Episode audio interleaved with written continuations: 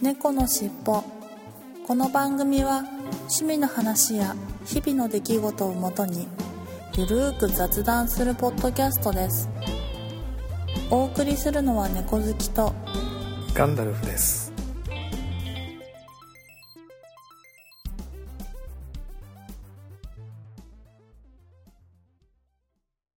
猫のしっぽ。猫のしっぽポッドキャスト第473回始まります。はい、始まります。よろしくお願いします。よろしくお願いします。えー、よ横浜というか神奈川は久しぶりに雨が降ってはい、少ししのぎやすいんですが、まあちょっと全国的になんか被害が出ているところもあったりして、うんうんうん。ね、リスナーの皆さん被害に遭われないで、ね、ようにちょっとお祈りしたいと思いますけれども、はい。はい。えー、お盆も過ぎて、猫好きさんいかがですか？まあ、あんまり、ね、お盆だからって何って話は。そうですねああの、何も変わらない普段の生活とうん。全く一緒って感じですかそうだねね。。私もまあ、うんこよこ暦通りというか、カレンダー通りなんで、特にうんうん。お盆だからといって、うん。ね、なんかな、長い夏休み取るわけでもなし。ああ、そうなんですね。うんそうなんんですなかさんあんのかなと思ってました。いえいえ、あの、普段通りに。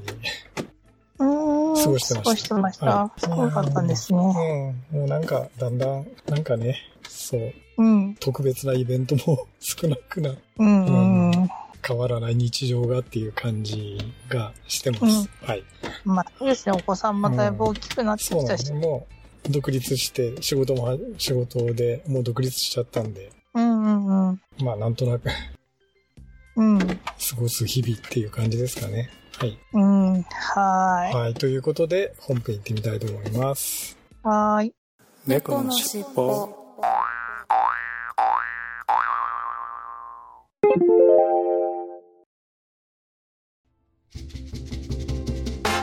ダイエット時事ネタお菓子にゲーム。気になることなら何でも喋る。サラリーマンの宅飲みラジオ。ポッドキャストほろよい7 iTunes やポッドキャストアプリほろよい7で検索。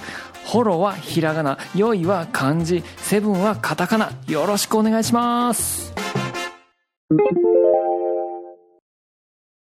あとうんは、あとはなんだろう。あの、まあ、な、夏っていうか夏バテ予防ということだと、土曜の牛の日のやっぱりうなぎじゃないですか。はいはいはい。食べました？今年。うん食べました。いあの、土曜の牛の日、まさにその日に。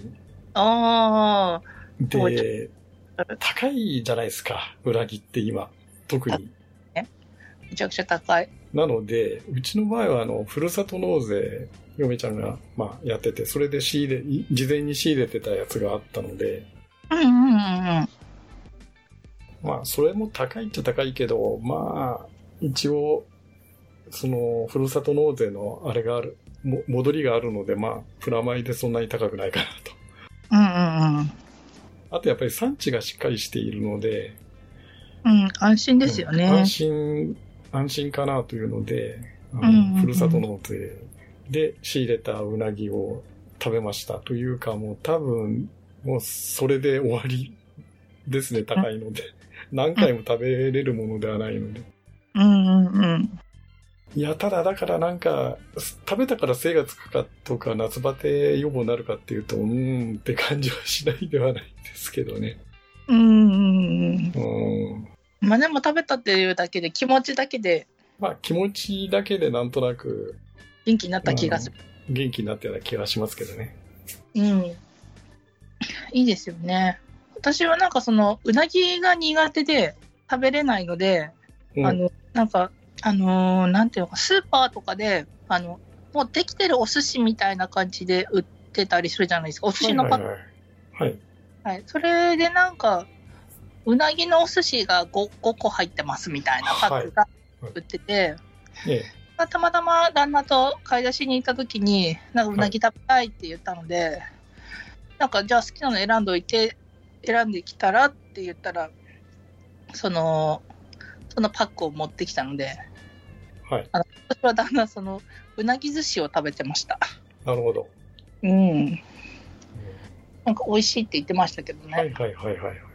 うん。どうしてもな、まあ匂いがちょっと気になるんですよね。ああ、そうですね。あの、苦手な人は多分その辺が苦手かなと。うん。ねあんまり、なんだろう、すごい美味しいうなぎを食べたことがなくて。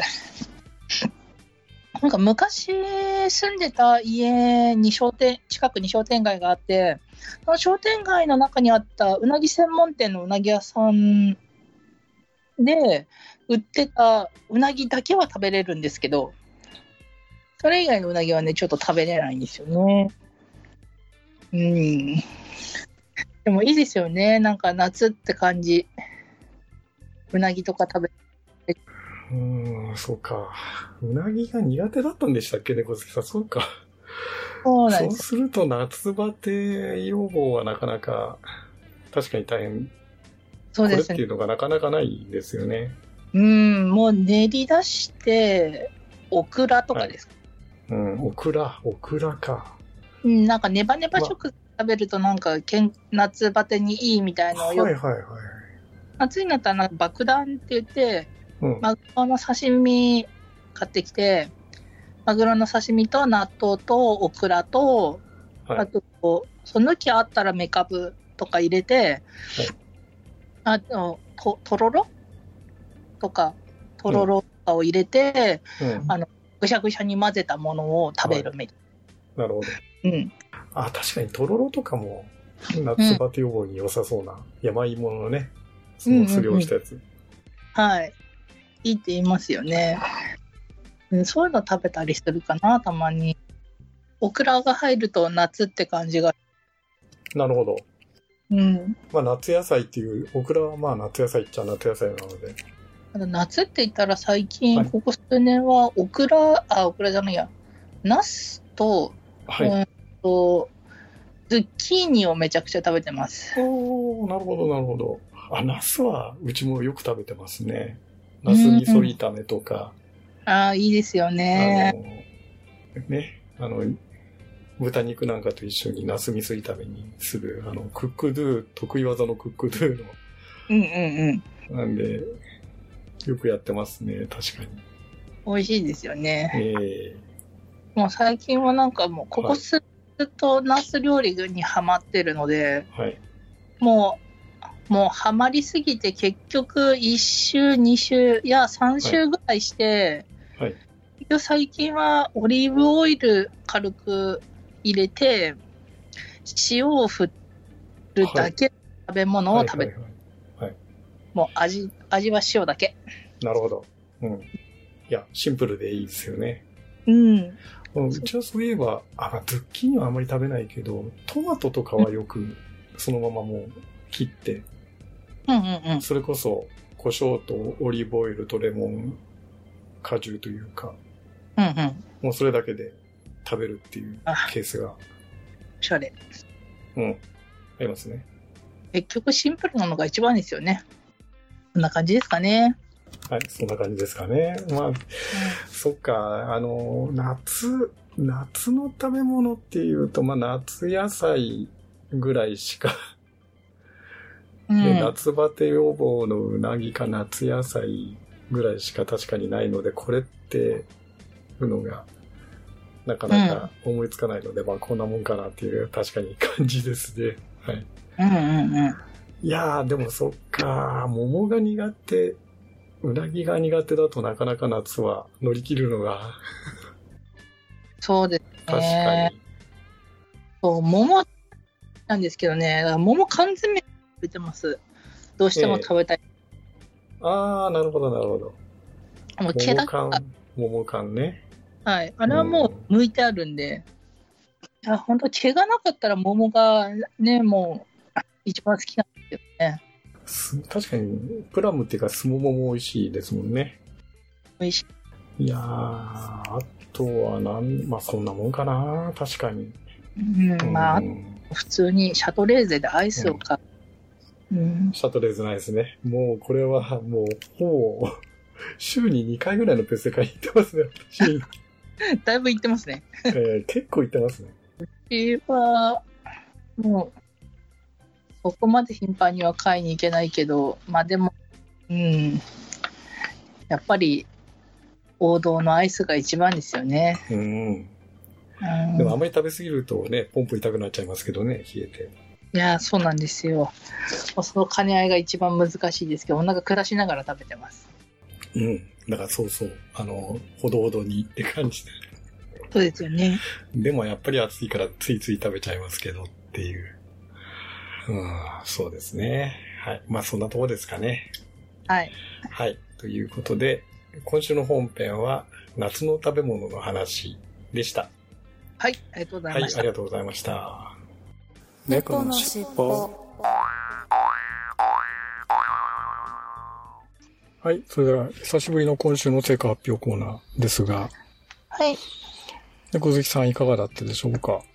はい。私は、うんと、500グラこの間言った時より500グラムぐらい太りました。ほうほうん。まあ、相変わらず運動もせずに、う。うん。あのー家でダラダラしているからです。はいはいはい。はい。まあ、うんじゃあそういう意味では、ほぼプラマイゼロというか、ね、こうんの前はうんうん500、前回は500グラムぐらい減ったとかいう感じなんで、うんうんうん。まあ、プラマイゼロに戻ったというか、感じですかうね。んまあ、大きく変動してないからいいんじゃないですか、逆に。そうですね。うど動いてない割には変変わってないからいいかなっていうプラスでいきます。うんは。はいい。はい。さんは、はい。私の方も、まあ、猫好きさんと一緒ですね。ほぼプラマイゼロで、へ変動なしですね、前回と。うんうん。うん。割と、あの、ふ増えても 500g とか減っても 500g とか、うんうん。うん。なんかペットボトル1本飲んだか飲まないかぐらいの増減しかないので、うんうん。うん。まあじまあ、ゃあもあの変わんないってあ感じですねそう、安定期に入りました。う、安定期。安定期に入りました。うん、まあ、ある意味、目標体重ぐらいに今なっているので、当初のね、うん。うんうんうん。身長から見た平均体重の目標体重ぐらいになっているので、うん。えーまあ、まあ、そこから、特に極端に増えなければいいかな、とうんいう感覚ですかね。でまあ、ほぼ晴れた日、天気がいい日には毎朝、ウォーキングは一応継続しているので、運動といえばまあそれくらいかなという感じなんですけど。うんうん。してますね、ちゃんと。うんまあ、ただやっぱり夏場で汗か、かいているので、やっぱりそこが、うん。あの、何もしなくても汗かいたりとか、うんうん。ね。で、飲んだものも結局汗で出ちゃうみたいな。冷たいものいっぱい飲んでも結局汗で出ちゃうみたいな感じなので、うんまあ、それでプラマイゼロになってるのかなっていう感覚がないではないんですけど、うん。うん。まあ、そんなここんなで、なんとかキープできればとういうんとこうん。ろで、いい感じで推移してるのかなという感じですかね。そうですね。はい。ということで、じゃあ猫好きさんも私もほぼ現状維持とはい。いうことで、今週の成果発表コーナーでした。はい。はい、ありがとうございました。猫のしっぽはい、それでは今週の東京シークレットカフェのコーナーに行ってみたいと思います。東京シークレットカフェさんなんですが、今週からまた組曲が、新しい組曲に変わりまして、これ、みつるさんから解説を曲目紹介とともにいただいてるんですが、組曲の解説、サマー組曲ということでご紹介していきたいと思います。これまでと少し趣向を変え、夏をテーマに楽曲を制作しました。結果、ビートルズ、ビーチボーイズをはじめとした1960年代初頭のポップスやボサノバ、ラテンミュージックなどを自分たちなりにブレンドした爽やかな楽曲に仕上がりました。さらにこの組曲から主にコーラスにジョンジさん、メインボーカルにシトリンさんが本格的に参加してアンサンブルにも広がりが出て楽曲ラインナップにさらなるバリエーションが加わりました。動画は各楽曲の歌詞や雰囲気をモチーフに爽やかで開放感のあるアウトドアな作品が揃いましたというふうに組曲の解説をいただきました。サマー組曲。まさに今の季節ぴったりの組曲ですね。夏真っ盛りの時。いやー、あの、もう今ちょうどセミが鳴き始めてるんで、まさにサマー組曲にぴったりな 感じだと思いますが。はい。で、サマー組曲の中の1曲目ですね。シーサイドウーマンということで、曲目の解説、ビートルズの Please Please Me をイメージして作曲しました。オーソドックスなコード進行に一部転調を盛り込んで曲に緩急をつけ、リフレインを加えて印象に残る楽曲を目指しました。デモの段階ではギターサウンドを中心でしたが、バンドメンバーによるボーカルハーモニーを前面に押し出した楽曲に仕上がりました。明るく爽やかな曲奏から夏をイメージして作詞し、動画も歌詞をモチーフに夏のビーチを舞台にしたポップでカラフルな作曲に、作品になりました。ポップでカラフルな作品になりました。という風に曲目紹介を同じくみつるさんの方からいただきました。はい、それでお聴きいただきましょう。東京シークレットカフェでサマー組曲からシーサイドウーマン。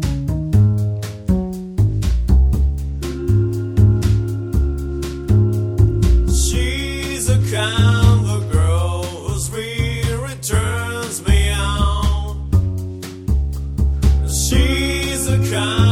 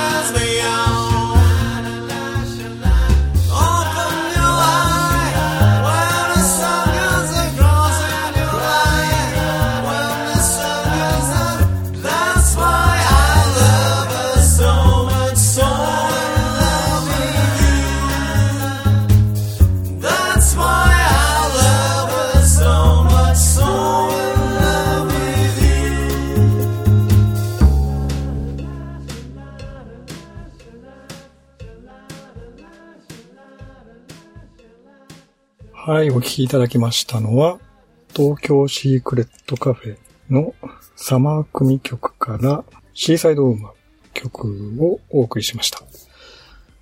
はい、えー、まさにね、夏にふさわしい、そしてシーサイドウーマンということで、湘南海岸でソルティードッグやモヒートなんかのね、カクテルを飲みながら聴いてみたい曲のように感じましたよ。はい。で、曲目紹介にもあった通り、本当にね、プリーツプリーズミーを彷彿とさせるようなビートルズの初期の楽曲のイメージで。でも、なんかコーラスがすごく厚みがあって、えー、とっても素敵な曲だなというふうに思いました。はい、ということで今週の東京シークレットカフェのコーナーでした。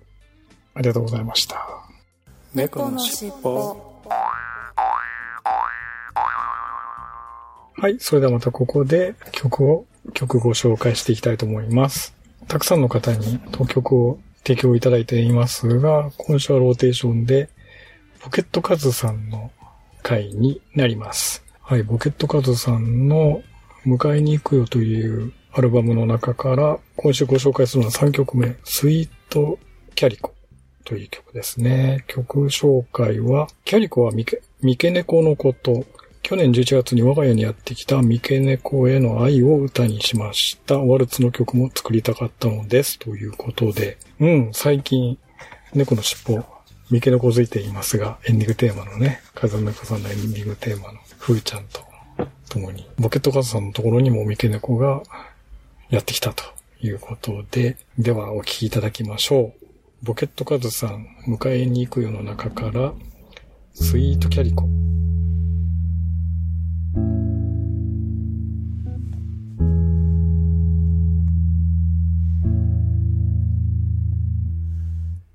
知らない街から。飛んできたのか。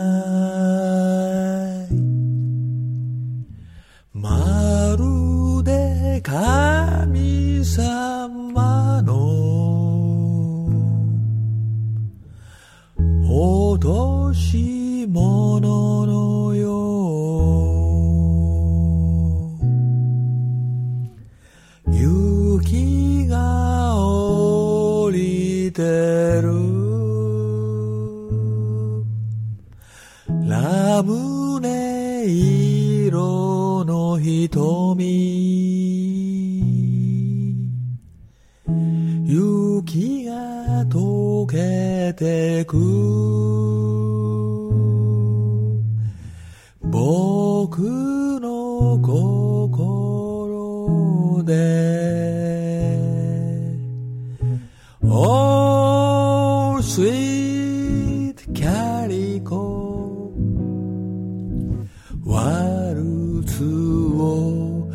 dolore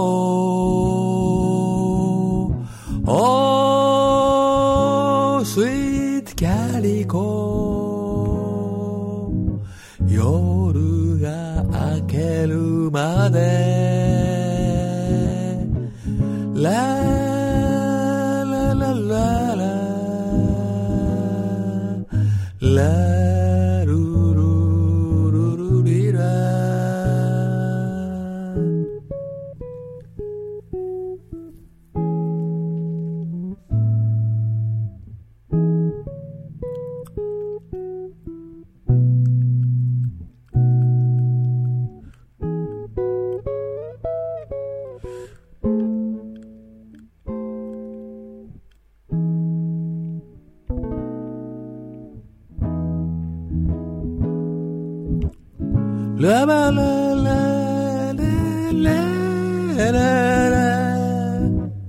ララ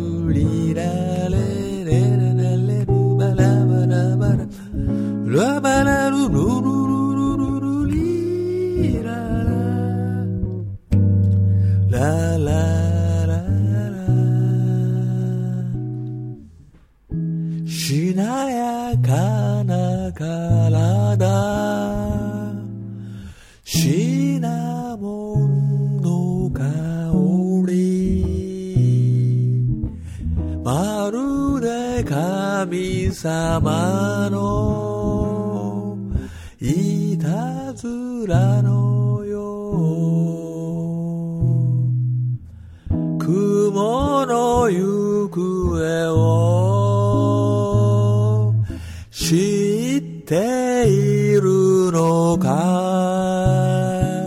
い？風が流れる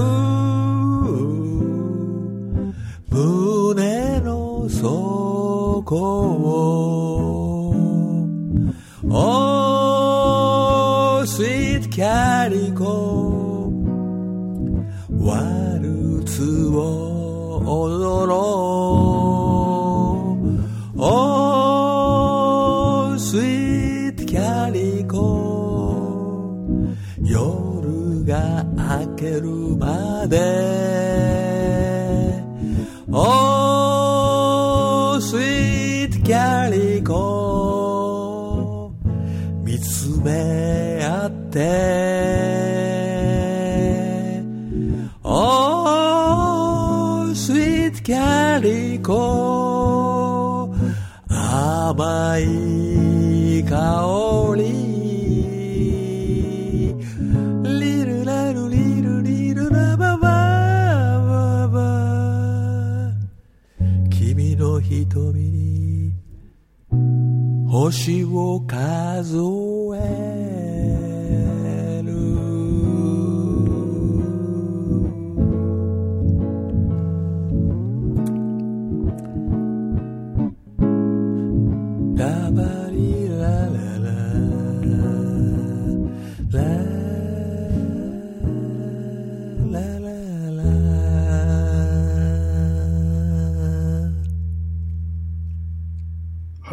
ただきましたのは、ポケットコズさんの迎えに行くよからスイートキャリコでした。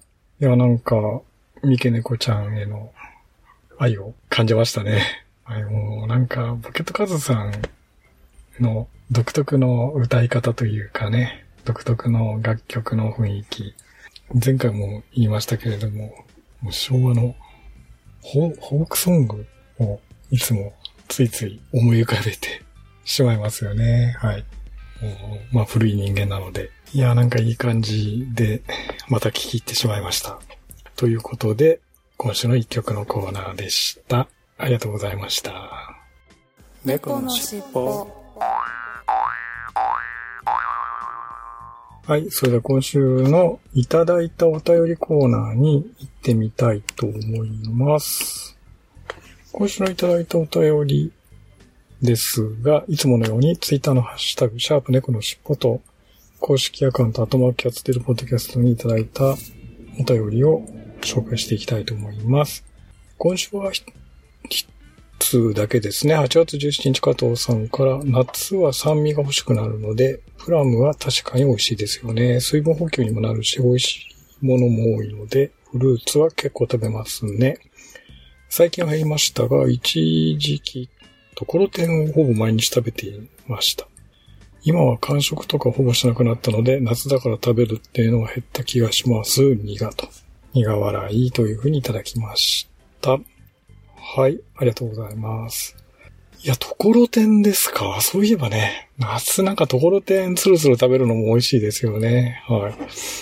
関東では結構ね、ところてんって食べる文化あるんですけれども、私が田舎に住んでた時は、まずほぼところてんって食べたことなかったですね。はい。いや、なんか久しぶりに食べてみたくなりましたよ。ところてん。はい。ありがとうございます。はい。ということで、今週のいただいたお便りコーナーでした。ありがとうございました。猫のしっぽはい、エンディングです。はい。はい。えー、収録始めた頃は結構土砂降りっぽい感じで雨降ってたんですが、今は少しこっちの方は雨が上がってうんうんうん。できたので、少し明るくなってきて、ポツポツ雑音が入らなく なってよかったかなっていう感じですが、うん。いや、それにしてもまあ、降ったら降ったで蒸し暑いしね。そうなんですよね。結果、湿気マックスにやってるっていそうなんです。。湿度が高くて、ね、確かに蒸し暑いっていううん。のはあれですけれども、そうまあ、そうは言っても、夏なんで、暑いのはしょうがないかなとうんうん。いうことですが、ね、お腹壊さないように、冷たいものばかりなんか食べて、アイスとか、うん。ね、冷たい飲み物ばっかり飲んでお腹壊しがちなので、注意してはい。過ごしたいなと思うんですけれども、はい。えー、ということで、じゃあいつものお願いします。はい。じゃあじゃあ行きますよ。はい。せーの。次回も聞いてくださいね。はい。最後までお聞きいただきありがとうございました。それではいつものように、風の猫さんのエンディングテーマ、三毛猫風の歌を聴きながらお別れしたいと思います。はい、それでは失礼します。はい、はい失礼します。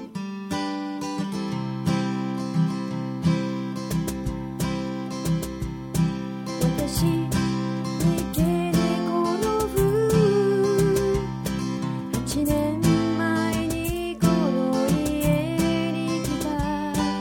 三